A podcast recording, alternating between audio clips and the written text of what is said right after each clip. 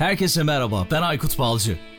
Teknoloji, iş dünyası ve dijitalde trendleri konuştuğumuz Dünya Trendleri Podcast serisinin yeni bölümüne hepiniz hoş geldiniz. Dünya Trendleri Podcast'in 58. bölümünden herkese merhaba. Bu bölümde e-ticaret trendlerini, e-ticaretin geleceğini konuştuk. Murat Erdör konuğumu oldu ve gerçekten güzel bir sohbete imza attık. Biliyorsunuz 2020 yılı e-ticaret sektörü için gerçekten patlama yapan bir yıl oldu.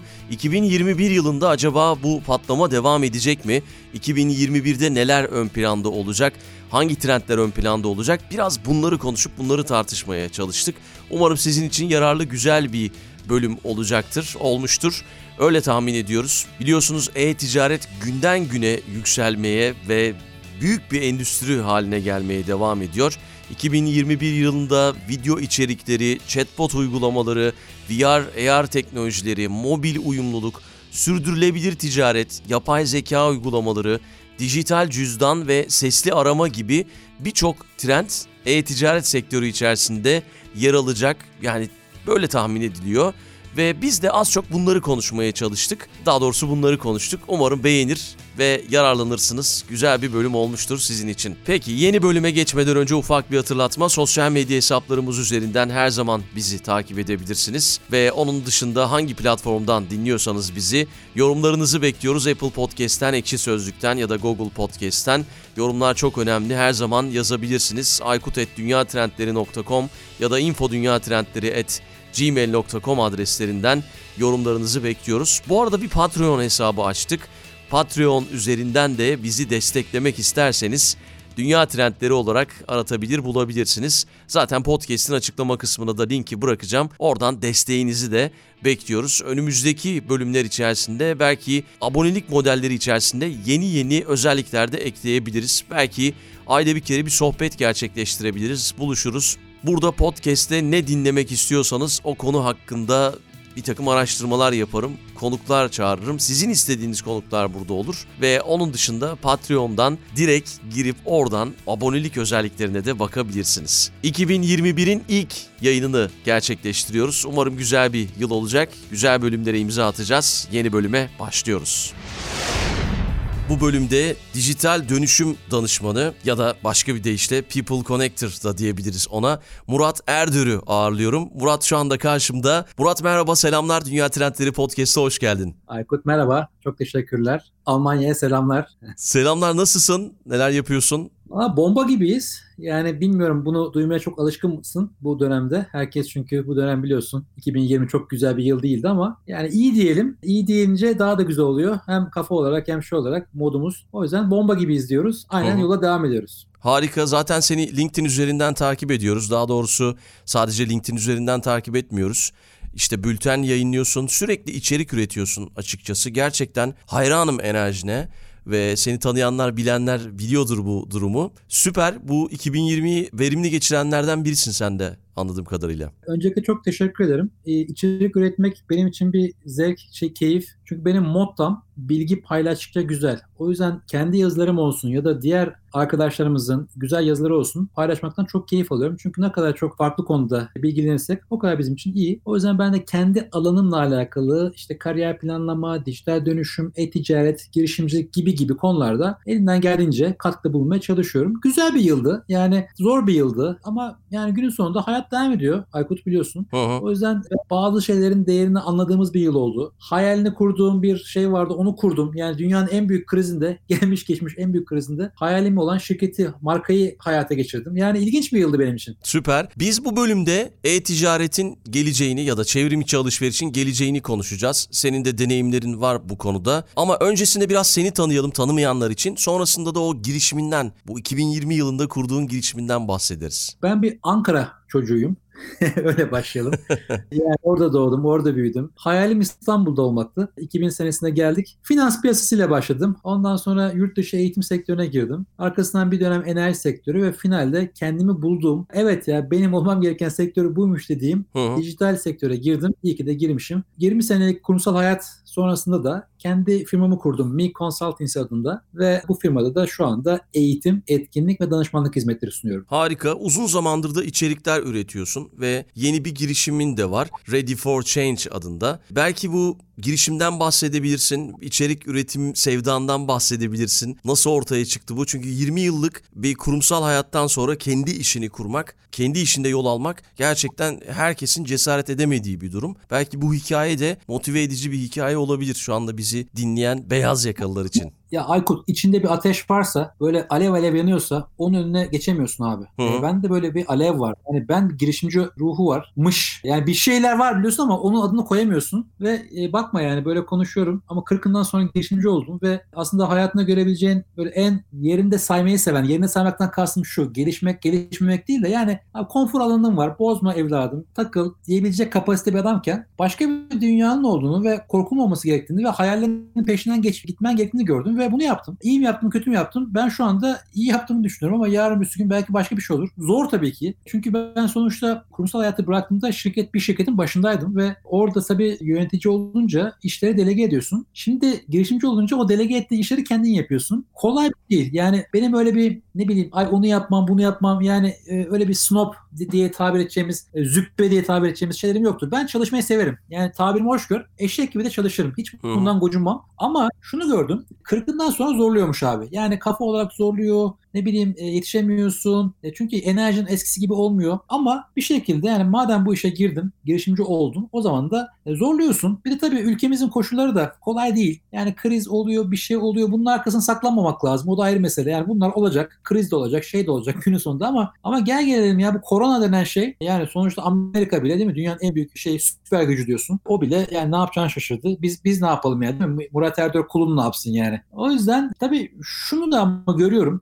Bazen bazı şeylere hazırlıklı olmakta da fayda var. Ben bu kurumsal hayat sonrası etkinlikler yapmaya başladım. Hatta en büyük hayalim de sahnede olmaktı. Sahnede olmak, insanların gözünün içine bakarak bir şeyler anlatmak, şakalaşmak, konuşmak, yeni insanlar tanımak benim en büyük isteğim buymuş zaten. Ve işimi öyle konumlandırdım. Yani etkinlikler, eğitimler derken Ready for Change şuradan çıktı. Bu sene kurduğum marka. Yani ben normalde Türkçe karakter, Türkçe cümleler, Türkçe markalar kullanmayı, ünvanlar kullanmayı e, tercih eden bir insandır. Şimdi insanlar tanımayanlar diyecek ki ne bu ya işte People Connector falan. E, yani sevgili dostlar People Connector'ın Türkçe bir karşılığı yok maalesef. Ya bilmiyorum insan tanıştıran mı dersin ne dersin yani People Connector yani yani ne bileyim çok yok karşılığı. Ya ben 4-5 sene önce bu kurumsal hayatın içinde çok bunaldığımı ve sıkıldığımı hissettim ve bir koçluk hizmeti aldım. Ve şansıma çok iyi bir koç denk geldi ve koçluk müessesesine de çok inanmayan bir insandım. Ve o gün aldığım 6 aylık koçluk sonrasında şu güne geldim. Yani orada benim çok da şanslıymışım. Çok denk geldi. iyi bir koç denk geldi ve beni buraya yönlendirdi. Ve o gün şey dedim kendi kendime. Ya insanların sıkıntıları var. İnsanların problemleri var. Bazılarını karısına bile anlatamıyor ya da sevgilisine ya da ailesine. Ya keşke bir platform olsa da insanlar sorunlarını, sevinçlerini, sıkıntılarını paylaşsa, utanmadan, çekinmeden her şeyi konuşsa. Dedim ve aklımın bir köşesinde kaldı o. 5 sene önceki şey buydu ve 2 sene önce dedim ki ya ben bunu söylemiştim. Hadi dedim ne yapmak istiyorum ben? Derken başladım böyle lime lime öre öre öre öre bu sene tam başlayacaktım korona oldu. Yapacağım şey şuydu. Yani şu anda yaptığım şey şu. Bir abonelik modeli bu. Yurt dışında çok aslında yaygın olan bir model. Özellikle Amerika ve İngiltere'de ve Avustralya'da subscription based model dedikleri. Yani Netflix'te asıl kredi kartınızı giriyorsunuz. Her ay karttan para çekiyor. Bu da bunun gibi. Hı hı. Abonelik modeli. İstediğiniz çıkabiliyorsun. Kişisel gelişim ve networking sağladığımız bir platform. Online e, bir platform ve her perşembe akşamı üyelerle buluştuğumuz ayın konusunu konuştuğumuz, networking yaptığımız bir platform. Zaman zaman yarışmalar yapıyoruz, online yarışmalar yapıyoruz, insanları eğlendiriyoruz. İnsanlar 3 ay oldu ve benim dışımda da görüşmeye başlamışlar. WhatsApp grubu kurmuşlar, kanka olmuşlar. Çok hoşuma gidiyor. Tabii korona olmasaydı bir de fiziki buluşma da yapacaktık. Aslında bir tane yaptık Ekim ayında ama tabii şimdi vaka sayıları artınca e, bunu online'e çevirdik. İnşallah yaza doğru vaka sayıları düşüp hayat biraz daha normale döndüğü zaman ve aşı maşı başlayınca da yani yaz aylarında belki yine açık havada fiziki buluşmalarda yapacağız. Amacımız insanların biraz kafasını dağıtması, insanların farklı disiplinlerden insanların konuşması, tartışması ve paylaşımda bulunması. Yaptığımız iş bu aslında. Hayalim buydu. Ve de bir de kitap da gönderiyoruz her ay. E, ayın konusu neyse mesela bu ayın konusu problem çözme. Bir önceki ay networking. Her ay bir konu belirliyoruz ve o konularla alakalı da insanlara kitaplar da gönderiyoruz. Az ve öz içerik sunmaya çalışıyoruz. İçerik çünkü çok fazla her yerde ama az ve öz konunun uzmanıyla ve bilgili insanlarla bir, bir arada olup her ay bir konuyu işleyip sonra hadi sonraki ay başka bir konu şeklinde devam ediyoruz hayatımıza. Valla süper gerçekten ve bir yandan da tabii şeyde LinkedIn üzerinden e-ticaretle ilgili yayınlar da yapıyorsun. Bu konuda da Evet. danışmanlıklar veriyorsun sanırım. Bu bölümde biraz e-ticaret konuşalım istedim. Yani koronavirüs e-ticarette nasıl bir değişim yarattı diye soracağım. Çünkü e-ticaret bir endüstri öyle diyebiliriz. E, bu yüzden de insanların her zaman e-ticaretin geleceği hakkında sorular sorması da şaşırtıcı bir durum değil. Ve bu yüzden hani e-ticaretin geleceğini konuşalım istedim. Böyle bir başlık açtım. Şöyle bir istatistik vereceğim. Sen belki 2020 istatistikleri olabilir sen de onunla destekleyebilirsin. 2019 yılında dünya çapında yaklaşık 3.5 trilyon dolar e-ticaret satışı gerçekleşmiş. Bu tabii 2020 yılında çok daha fazla olmuştur diye düşünüyorum. 2020 ile devam edecek olursak yani koronavirüs e-ticarette nasıl bir değişim yarattı diye bunu sormak isterim sana. Ben evet dediğin gibi e-ticaretle alakalı hem eğitimler düzenliyorum hem de etkinlikler yapıyorum. Ben yaptığım iş şu. Ben işin uzmanına getiriyorum. E-ticaret yöneticilerine getiriyorum. İşin Hı hı. içine girmiş girişimleri çıkıp ve de bu Süper. konuda hizmet veren firmaları ve Deneyimlerini paylaşıyorlar. insan- hem, evet yaptığımız şey, şey o. Şimdi benim gördüğüm şey şu. Biz senelerde zaten e-ticaret gidiyor, gidecek vesaire diyorduk. Rakamlar da bunu destekliyordu. Her sene çift haneli büyümeler yaşanıyordu. %35, %40 şeklinde. Tabii bu sene Mart ayında bu olay olunca tabii çarşı karıştı. Herkes karıştı. Herkes online alışverişi deneyimlemeye başladı. Önceden alışveriş yapanlar da daha fazla yapmaya başladı. E, Rakamlar tabii artıyor. Mesela bu ticaret Türkiye'den biraz bahsedeyim. E, Biraz daha hani insanların kafasında canlanması anlamında. İlk 6 aylık rakamlar açıklandı 2020'den ve geçen seneki 2019'da karşılaştırdığımızda %64'lük bir artış var. Ticaret Bakanlığı'nın verdiği veriler. Ve burada geçen senenin totalinde sepet ortalaması yani bir kişinin aldığı ürünün şeyi 100 liraya yakınken şimdi 108 liralara geldi. Büyük Hmm. ihtimalle bu sene sonundan sonra 2020'de sepet ortalaması bence daha da yüksek olacak. Çünkü Kasım ayı falan var. Yani Kasım ayı çok acayip bir ay biliyorsun. Bu dönem e, bu Black Friday'ler, 11-11'ler, Cyber Monday'ler çok acayip günler çıktı hayatımızda. olmuş. O yüzden rakamlar inanılmaz arttı. Bankalar arası kart merkezi var. Çok saygın bir kuruluş ve raporlar yayınlıyor. Daha bu pandemi başlar başlamaz bir rapor yayınlamıştı. İlk 2-3 ayda et-ticarette kullanılmayan 5 milyon yeni kartın varlığından bahsetmişti. Yani 5 milyon kredi kartı et-ticarette ilk defa kullanıldı. Bu sonra da arttı tabii ki. Yani bu muazzam bir rakam. Yani bu insanların hepsi kalacak mı? Bunu hep ben soruyorum e-ticaret yöneticilerine. Yüksek ihtimal çoğu kalmayacak ama bunun %50'si kalsa bile yeni girenlerin çok muazzam bir artış. Ve hatta ben buradaki arkadaşlara takılıyorum ya diyorum çok muazzam bir yıldı, güzel bir yıldı ama şimdi hedefler kondu. 2021 için konan hedefler bu sene baz alındı. Çünkü bu sene iyi baz alırsa zorlar. Çünkü seneye bu kadar artış olmayabilir. O yüzden e, bazı evet ya dediler 2020'yi baz aldılar. Kimisi dedi ki yani biraz daha hakkaniyet olsun diye hem 2019 hem 2020 ortalamayı alıp öyle hedef koydular, bütçe koydular. Yani burada çok ilginç şeyler de var. Biraz şeylere baktım ben. Hangi sektör hareketli? Hani yemek sektörü tamam falan onlar çok hareketli ama mesela beyaz eşyada hareketlik var. Beyaz eşyada e-ticaretin oranı yani şöyle bir şey var. Bir genel ticaret var. Fiziki mağazalardan yapılan. Bir de e-ticaret var. Hı hı. %50-50. Yani çok bir alışveriş olduysa beyaz eşya yarısı şeyden gelmiş. Online'dan. Şimdi ben kendimi düşünüyorum. Bu sektörün içindeyim. Bu sektörde alışveriş de yapıyorum ama beyaz eşya almaya pek almam yani. yani gidip dokunmak isterim. Belki de eski kafayı bilmiyorum ama Hı hı. ama insan alıyor. Yani %50'si oradan almış beyaz eşyayı ve beyaz eşyadaki artış da muazzam. Dedim ki ya niye alır ki insanlar? Evde oturuyorsun. Yani beyaz eşya niye alır? De- Şey yok. Düğün dernek azaldı. Hani insanlar erteledi. Çeyiz yok, bir şey yok. Niye alırlar? Birisi dedi ki abi dedi evinde zaman geçirdiği için dedi hem eksiklikleri gördü. Yani çünkü günde 3 saat geçirmekle 13 saat geçirmek farklı bir şey. Bakıyor bula- buzdolabı eskimiş. Ne bileyim bulaşık makinesi eski model. Ya da ne bileyim madem bu kadar zaman geçiriyorum en iyisi olsun kardeşim dedi millet. Bence öyle. Doğru söylüyor o arkadaş. O yorumu veren arkadaş. Ve beyaz eşyada inanılmaz bir artış var. Tabii hijyen, gıda vesaire bunlarda inanılmaz bir artış var. Tabii tahmin edeceğiniz üzere seyahat, hava yolları, tatil gibi yerlerde de düşüş var online tarafta. Hı hı. Ama beni en çok şaşırtan beyaz eşya oldu. Yazılım tarafı çok arttı. Online'dan artış. Yani şimdi tabii burada ilginç şeyler de var. Yani burada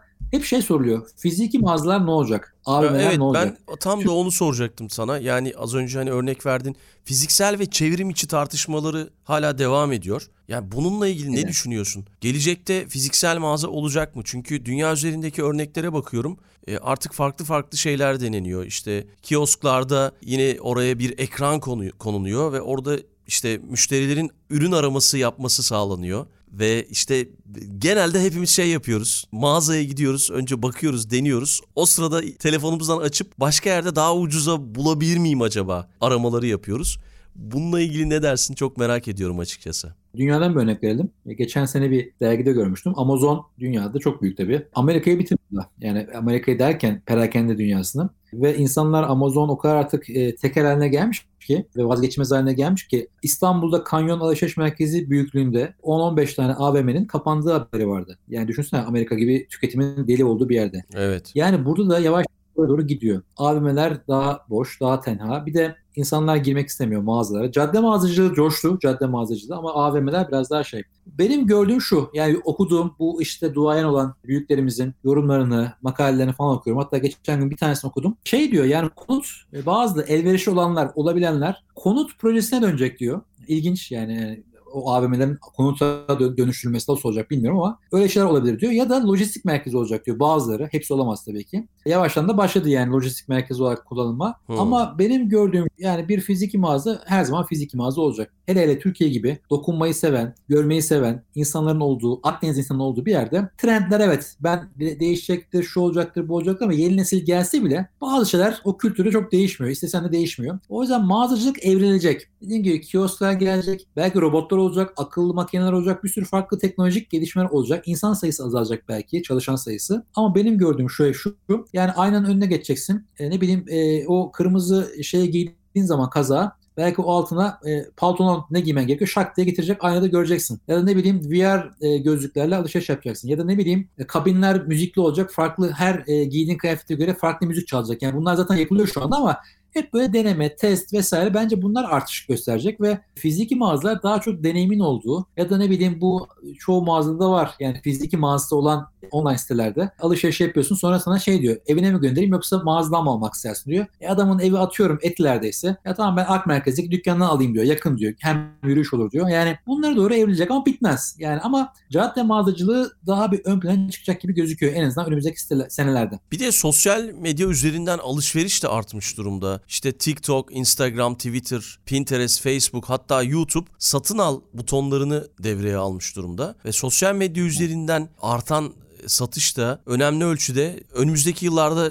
ön planda olacak diye düşünüyorum. Yani sosyal medyada bir kanal ol, olmuş durumda ticaret için. Yani bunun hakkında ne dersin? Var mı bununla ilgili mesela girişimlerin şeyleri var mı, çabaları var mı bu konuda? Instagram bu konuda öncüydü. Çok güzel bir soru. Ee, Instagram shopping konusunda bir, bir, bir sürü şeyler yaptı. Geliştirdi, yazılımlar yaptı ve Instagram burada öncü. Tabii birisi öne çıkınca, yeni bir yazılım yapınca diğerleri de onu takip ediyor. Yani o Pinterest de oradan pay almanın derdinde. Bunu şeye benzetiyorum. Şimdi Zoom, ben benim Zoom 3 senedir 4 senedir kullandığım bir yazılım ama hı hı. insanlar bilen var, var. Hala almıyordu büyükler. Zoom ne zaman böyle deli gibi büyüme, büyümeye başladı. Yanlış hatırlamıyorsam Zoom'un CEO'su da Cisco'nun eski çalışanı. Yani adam zaten o dünyadan geliyor. Herhalde o ihtiyaçları gördü, eksik olanları gördü. Daha böyle kullanıcı dostu bir şey yaptı ve e, bütün Facebook'u, Google'u vesaire hepsi kendi ürünlerini geliştirmeye yöneldi. Daha işte iyi yapalım, daha güzel yapalım ama çok da öyle olmuyor işte. Bazen işte e, atı alan Üsküdar'a geçiyor hızlı olan bu konularda. Zoom'un yani istediği kadar karalasın, istediği kadar şey yapsın. Bu şeyde de öyle. Instagram bence öncü. YouTube da mesela buradan pay almanın peşinde. Gelişimler yapıyor.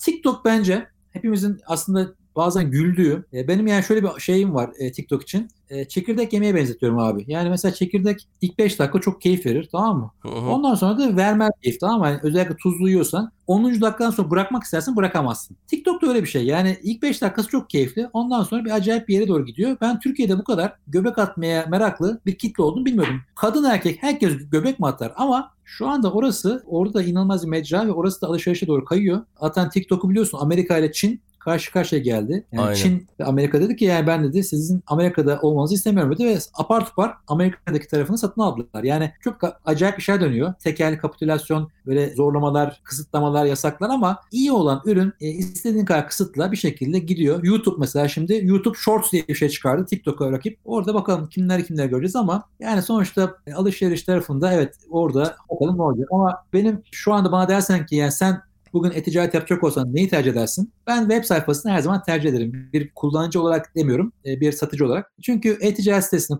şey yapınca data da alabiliyorsun, kargoyu ayarlıyorsun, her şey kontrol altında. Ama diğer taraflarda ayarlamalar çok kolay olmayabiliyor. O yüzden de web sayfasından satış yapmak çok daha şu dönemde daha pratik gibi gözüküyor. Benim görüşüm o en azından. Önümüzdeki dönem içerisinde senin de dediğin gibi gerçekten TikTok e-ticaret sektörünün yeni mecrası haline gelebilir ve işte artık bir de şöyle sosyal medya mecraları da hepsi birbirine benzemiş durumda. Senin de ilk konuşmanın başında bahsettiğin gibi işte hepsi TikToklaşmaya çalışıyor. İşte ne bileyim hepsi Snapchatleşmeye çalışıyor. Hepsi aynı özellikleri koymaya başladı. Ama işte burada öncü olan dediğin gibi alıp götürüyor işi gibime geliyor. Peki biraz B2B tarafına bakalım. Artık B2B sadece perakendecilere satış yapan toptancılar değil gibi bir şey okumuştum yanlış hatırlamıyorsam. SaaS ve teknoloji şirketleri tarafından yönetilen gelişen bir endüstri. B2B alanında ne gibi gelişmeler var? Belki bundan bahsedebilirsin. B2B zaten olmazsa olmaz. Yani zaten en büyük paranın döndüğü yer orası. B2B tarafı her sektörde aslında sadece yazılımda değil. Orada inanılmaz gelişmeler var. Tabii satın almalar var, birleşmeler var. Ama sonuçta şirketlere yapılan satışlar B2B tarafından. Yani şirketlerin şirketlere yaptığı satışlar e, hacim yani katlanarak artıyor. Yani B2C de var tabii. B2C de artıyor ama yazılım tarafını gördüğüm kadarıyla B2B tarafında inanılmaz bir artış var. Tabii bu dönem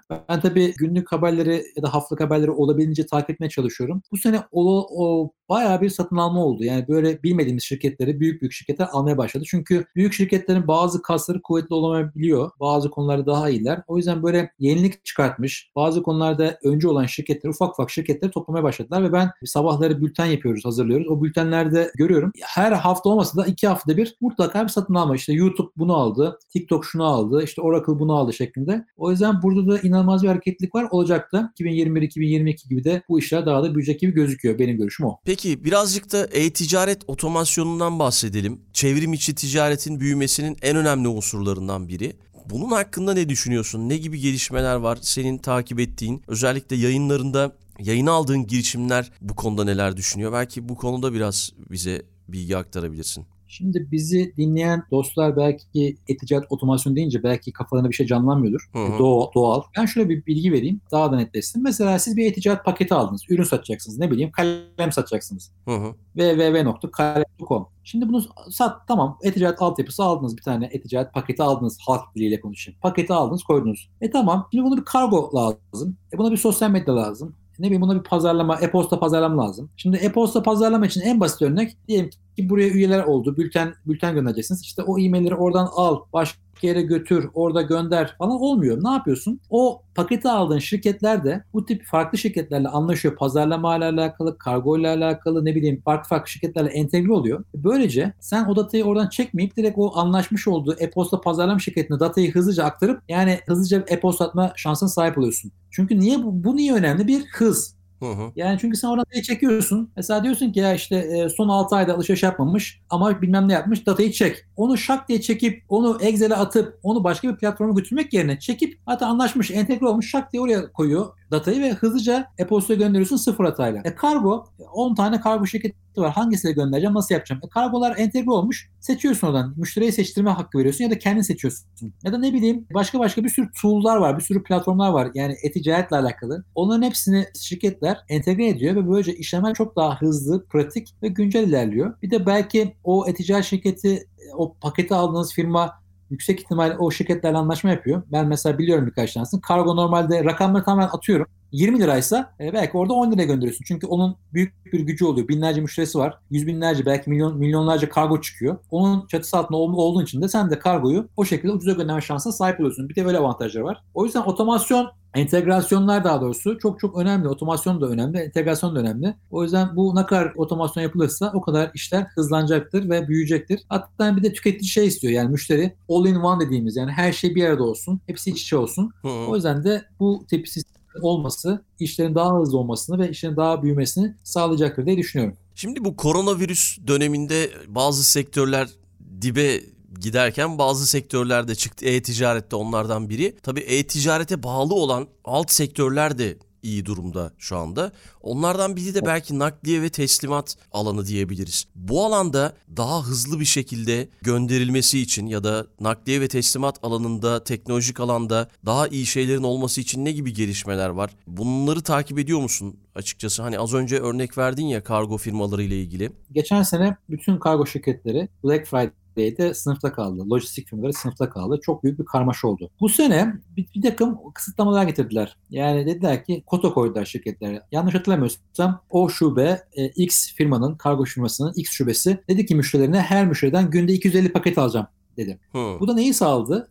Eskiden binlerce alıyordu, gönderemiyordu. En azından 250 alıp az alıyordu ama en azından göndermeye başladı. Bu güzel bir adım oldu. Şirketler de buna göre 4-5 tane kargo şirketle anlaştı. Böyle bir adım atıldı. İkincisi bence kargo şirketleri kendi içerisinde bir takım aksan yerleri kapa yamaları, yamaladılar ya da kapattılar, hataları düzelttiler. Bu sene çünkü çok korkuluyordu. Yani geçen sene bu korona yokken öyleyse bu sene korona da var. Satışlar 3 haneli artmış nasıl olacak diye. Bu sene benim duyduğum çok en, acayip bir şey olmadı. Yani yine aksayan aksamalar oldu ama çok acayip bir şey olmadı. Korkulan olmadı.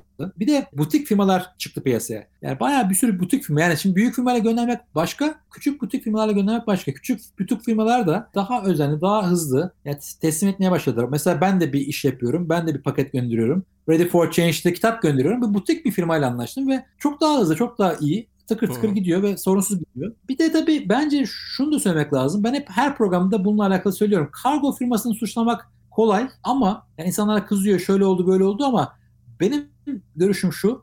E-ticaret yapan en büyük 20-30 tane ya da 50 tane firma, kargo firmaları ve pazar yerlerinin bir masada oturup bunları konuşması lazım. Yoksa çözülemeyecek. Yani bu sene fena gitmedi ama seneye belki daha farklı olacak. Çünkü kargo firmaların suçu değil bu sadece. Yani siz anlaşma yapıyorsunuz 3 liraya 5 liraya 10 lira ne bileyim e, firmalar. E sen çok çok komik paralara anlaşma yaparsan kargo firması da ona göre davranıyor. Yani hani bazen evde yok Niye getirme diyorsun ya adam getiremez bir daha. Yani çünkü öyle bir para kazanmıyor ki 25 kuruş kazanıyor. Edeceksin ki o zaman öyle anlaşma yapmasın. İşte bunları bizim çözebileceğimiz şeyler değil. De onların tek başına çözebileceği bir şey değil. Bir standartın konması ve bütün oyuncuların bir araya gelip bununla konuşması lazım. Yani firmalar ben sana milyon tane göndereceğim deyip pazarlık yapmak yerine ya tamam ben de vereyim ama sen de iskonto yap ben de şey yapayım ama orta yolu buluşamaları lazım.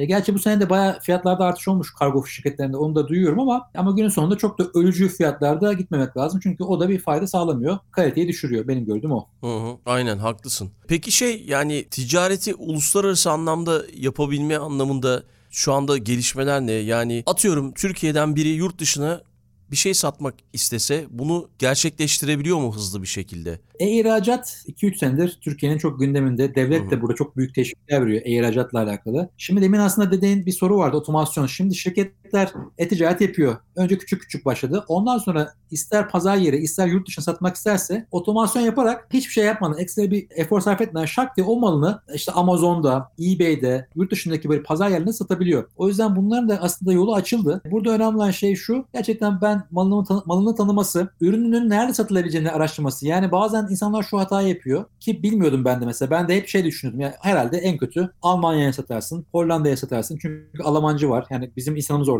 Bizi tanıyor. Hı. Halbuki öyle olmuyormuş. Yani aslında en karlı ve en iyi pazar Amerika'ymış. Çünkü gümrükle alakalı bir sürü muafiyet var. O var, bu var. O yüzden Amerika daha rahat. Almanya vesaire daha öyle çok şey değil. O yüzden genelde şirketler, firmalar bu işi yapan abilerimiz ya da kardeşlerimiz hep Amerika'yı gösteriyor, işaretliyor. Amerika'ya git gönderin diyor. Ama tabii orası çok büyük pazar. Uygun fiyatlarla uygun ürünleri gönderirseniz de bence satma şansınız yüksek. Tabii ki orada anlaşılan firmalar, depo artık Türklerin her şeyi, her yerde her şey var. Depolarda var.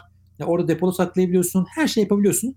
Önemli olan biraz araştırmak. Bu tip konularla alakalı seminerler var, eğitimler var. Bunlara gitmek. Bir de demin lojistikle alakalı bir soru, bir şey daha söyleyecektim. Onu da aklıma gelmişken söyleyeyim. E, çok inovatif bir şey. Bundan 4-5 sene önce başlamıştı ama çok o dönem tutmamıştı. Yine başlamış. Geçen gördüm. Kutular var. Yani sen gidiyorsun AVM'de ya da postanenin önünde kutular var. E, gidiyorsun kutudan şifreni giriyorsun o şeye. Posta kutusu gibi metalden yapılmış. Hı hı e, şeyini oradan alıyorsun. Kargonu oradan alıyorsun. O da var. Yani evde yoksun, çalışıyorsun. Almanya'da var o sistem. Burada var. var. Yani onu orada... alışveriş merkezlerinde daha doğrusu marketlerin yanına herkesin işte alışveriş merkezlerinde ya da marketlerin yanına o kutuları koymuşlar. İşte 20-30 Aynen. tane. Aynen dediğin gibi gidip kendin oradan alabiliyorsun. O sistem burada Hatta var bilmiyorum. Bakkal, bakkallar, marketler de mesela o, o marketler de mesela bunu kabul ediyor. Market oradan bir şey kazanmıyor. 1 lira 2 lira kazanıyor ama müşteri girdiği için içe belki bakkaldan bir şey alacak, bisküvit alacak, bir şey alacak. Hani bakkallar, marketler bile bu işi yapıyor. Çünkü 7-24 açık. Çoğu İstanbul'da çoğu açık yani. Hı hı. Gece geç saate kadar. O Onu bu, de, bu koli yapmaya işe... çalışmıştı. Bu koli vardı hatırlarsan. Ama evet, sonra evet, o evet. bilmiyorum o sistem olmadı. Yani o girişim yürümedi ya, yani.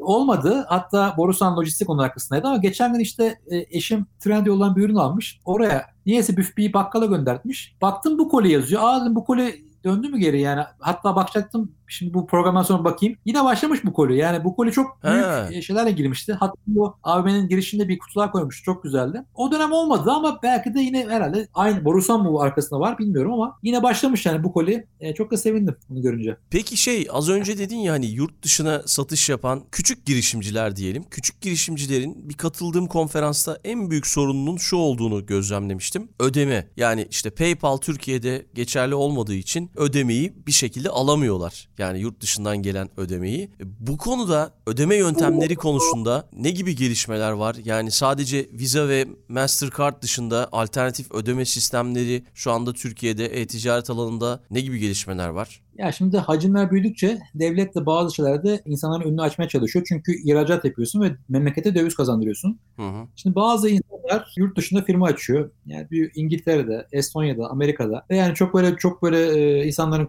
gözünün korkacağı bir şey değil. Herkes şakır şakır açıyor. Yani çok ben böyle hani yolda görsen ya bu adam ne iş yapar dediğin adam bile gidip açıyor yani. Çok denk geldim. İnsanlar açıyor ve oraya paralar aktarıyor. Oradan sonra da Türkiye'ye bir şekilde transfer ediyor. Ama yanlış bilmiyorsam İş Bankası bu konuda bayağı bir çalışması var. İş Bankası bu konuda bayağı bir pratik çözümler sunuyor Hı hı. insanlara. O yüzden Bankası'nın programlarına bakarlarsa orada bildiğim PayPal çünkü çok evet dediğim gibi çok büyük bir sıkıntı yarattı. İnsanlar senelerdir o PayPal sayesinde paralarını aldı ama şimdi yasaklanınca orada bir sorun var. Ama insanlar bunu bir şekilde aşıyor. Kargo ile alakalı da mesela bir ara yani hangi kargo hangi şey abi onun da bir şey raconu var. Yani her ülkenin kendisine göre bir kargo şirketi var. Yani mesela çok büyük şirketler var. Şimdi isimleri zikretmeyeyim. Ama mesela bazı yerlerde ben de bunu geçenlerde öğrendim. Mesela doğu kültürü farklı. Mesela doğuda diyor bir kadına paket ediyorsa eve gidip kapı- kapıyı çalmaz diyor. O diyor hani o olmaz diyor yani. İşte onun diyor bir raconu var diyor. Kutuya bırakıyor şey yapıyor. Yani oradaki kargo oranın lokal kargo firması bunu biliyor diyor ama Amerikan şirketlerine gidince diyor afallıyor diyor. Bir sürü sorun oluyor diyor. Çok ilginç. Hı hı. O yüzden hepsinin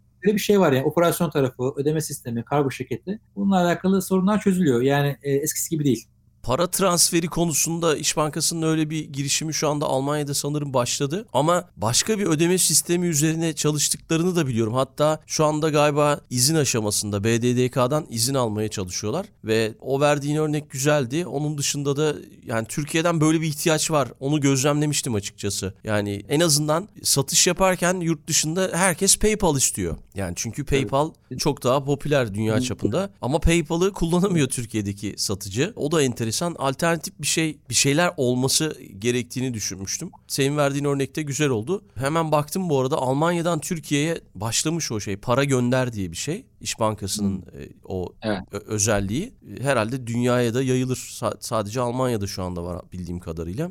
Daha sonra da dünyanın her yerine yayılır diye düşünüyorum. Peki yavaş yavaş sona geldik Murat. Gelecek trendlerinden belki bahsedebilirsin. Sonra da senden bir kitap önerisi alırız, veda ederiz, kapatırız. Valla gelecek trendleri geçen sene yaptığımız şeylere baktım ben. 2020'nin trendleri diye bir yazı yazmıştım. Her sene yazarım ben. Ya onların çoğu patlamış tabii. Çünkü dünya karıştı, çarşı karıştı. Aynen. Yani o yüzden de şey gelecek senenin trendleri ne olur böyle bir bir şey ne söylesem insan bilemiyor ama şunu görebilirim, söyleyebilirim. Yani bu görüntülü ekran savaşları diyeyim. Yani Zoom'u, işte ne bileyim Cisco'su, şusu busu, Facebook'u, Google'u herkes orada bir ekmek gördü ve herkes oraya oynuyor. Yani görüntülü görüşme, görüntülü işte online eğitim vesaire. Burada büyük bir savaş olacak. Orada bir şey görüyorum hareketlik. İkincisi yani YouTube tarafı işte ve diğer kapalı platformlar Netflix vesaire orada büyük bir hareketlik olacak. Onu görüyorum. Türkiye'de biliyorsunuz Acun Ilıcalı kendi platformunu açıyor ve bayağı da iddialı geliyorlar. Yani insanlar böyle ya ne içerik e, yapacak vesaire derdi ama e, var bayağı bir şeyler yapıyorlar. Sessiz ve derinden geliyorlar benim Hı. gördüğüm. Bir Bence de Ga- Gain diye, 2021 Gain diye bir pro- platform e, da geliyor. Gain. Evet, Ee, evet, evet. Fi- Filli Yani, Boya'nın e, eski sahibi e, sanırım e, bunu açıyormuş. Yani birden fazla oyuncu geliyor aslında o, o, o dijital dünyaya. Ya benim gördüğüm şu bir kere şu anda yapmakta olduğum podcastler. Geçen sene de söylemiştim. Bu sene de aynısını söylüyorum. 2021'de inanılmaz derecede hızlanacak podcastler. Nesnenin interneti, IoT dediğimiz kısım orası yine hareketli olacak. Orası şu olacak. Onun dışında online eğitim atan değinmiyorum bile. Online eğitim ve online toplantılar burası yine çok hareketli olacak. Siber güvenlikle alakalı iş- işler çok önem kazanacak. Çünkü evlere kapandığımız bu dönemde özellikle kurumsal firmalarda çalışıyorsan çok siber atak oluyor. Yani bir bankada çalışan adam evde kendisini o kadar koruyamıyor. Bankadayken koruyabiliyor ama bu evinde çok koruyamıyor. O yüzden bence siber güvenlikle alakalı e, en önemli şey siber güvenlik olacak. Orada görüyorum. Sağlıkla alakalı yapılacak her türlü yazılım ön plana çıkacak. Onu görüyorum. Yani orada çok bir hareketlilik olacak. Eğer belki 3 boyutlu yazıcılar biraz daha ön plana çıkabilir. Çünkü belki de böyle çıkamıyorsun edemiyorsun. İşte adam oradan sana şeyi gönderecek. Evinde basacaksın falan. Belki o, o tip şeyler ön plana çıkabilir ama ilk aklıma gelenler bunlar. Başka bir şey şu anda aklıma gelmiyor. Bir de kitap önerisi alalım senden ve bölümü kapatalım. Valla kitap önerisi çok var. Bir sürü kitap geliyor gidiyor okuyoruz bakıyoruz ama son zamanlarda okuduğum güzel kitaplardan sevgili Hülya Mutlu'nun Tam Üstüne Basın adlı kitabı var. İletişimle alakalı kendisini geliştirmek isteyenlerin okumasını öneririm. Hı hı. Bir de çok klasik, geleneksel yani çok seneler oldu ama hala da bence içeriği çok sağlam. Sevgili Ertuğrul Belen'in Networking kitabı var. Bunu da bakmalarını tavsiye ederim. Bayağı içeriği güzel. Yani unuttuğun şeyleri de hatırlıyorsun. Bunları tavsiye edebilirim. İlk etapta aklıma gelenler bunlar. Ben sana çok teşekkür ediyorum gerçekten. Takip etmeye devam ediyoruz seni. İçeriklerini, içerik üretmeye devam ediyorsun. Ve 2021'de de eminim devam edeceksin. Ben teşekkür ederim. İnşallah daha güzel, daha keyifli, daha huzurlu günler görürüz. Sağlıklı, mutluluk diyelim. Dünya Trendleri Podcast serisinin bu bölümünün sonuna geldik. www.dünyatrendleri.com Twitter'da @dünyatrendleri, Instagram'da dünya.trendleri adreslerinden Dünya Trendleri Podcast'i takip edebilirsiniz. Unutmayın önerileriniz ve merak ettikleriniz içinse info gmail.com adresinden mail atabilirsiniz. Bu bölümü dinlediğiniz için çok teşekkürler. Yeni bölümde tekrar buluşmak üzere.